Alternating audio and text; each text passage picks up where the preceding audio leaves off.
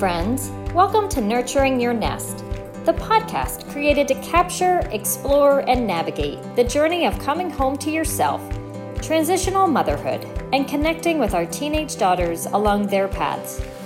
I'm your host, Angie Schaefer, wife, mom of two teenage daughters, intuitive Reiki healer, transitional motherhood coach, and spiritual joy seeker. Each week, we'll come together and chat just as we are on a sofa, side by side, sharing sacred space. It is my greatest hope to help other moms by offering insights, interviews, and straight-up truth to guide your questions, worries, and celebrations with a friendly voice and healing vibe. Our time is now. Let's go. Hey friends, welcome back to Sacred Sunday. It is July fifth. And I cannot believe we are already in July. July fourth has always been considered, in my books, the halfway point of summer.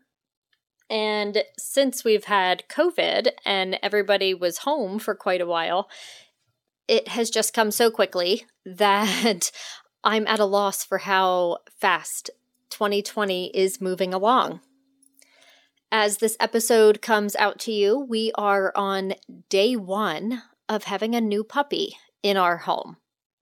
I'm sure you remember back in May, we lost our dear Ruby, our Springer Spaniel, after eight and a half years, and it was somewhat sudden, even though she had gone through some illnesses off and on over the past five years of her life. And we thought it was time to bring a new puppy home. We are bringing home a Boykin Spaniel. I am pre-recording this, so we don't have him yet, but we are headed to get our toes in the sand before we pick him up, and I won't be available to record closer to the date of this release. And I just wanted to share with you today a very quick Sacred Sunday, one where I'm just going to leave you with some questions for the summer. What we have left of it, that is. How are you honoring yourself this summer? We're halfway through to twenty twenty-one. How does that make you feel? Does it feel like another year that's just flying by and is the same old in and out every day, every week, every month? Or maybe you've made changes and this year you look back and think, wow, I feel so much more happy or connected or aligned to what I love. And that makes me feel exciting. I hope this is you. But for those of you who do not feel like twenty twenty has been your year as of yet, I want to offer you hope that anything can change in a new day, a new week, a new month, a new year. I want to offer you hope that in stillness, you can discover what you're looking for. That you may have spent years looking outside of yourself for something to make you feel happier or more connected, more fulfilled, or more excited. And I bet if you were to get quiet enough, still enough, and really listen, you would hear the answers within. So how are you going to move forward in the next six months? This isn't about goal setting. It's not about reaching where you wanted to be this year.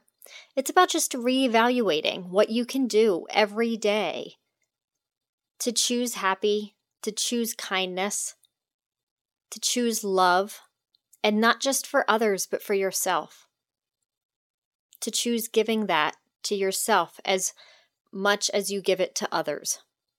and to choose to receive the love, the kindness, the joy, and to receive it as much as you give it. I really hope that at the end of twenty twenty, we can all look back with some new awareness and an awakening within our country, but also within ourselves that really shifts and moves forward for where we want to be and who we are as humanity, as a world, and as a person. I truly believe we have the capability of doing that, and it all begins with ourselves. Our internal world creates our external world.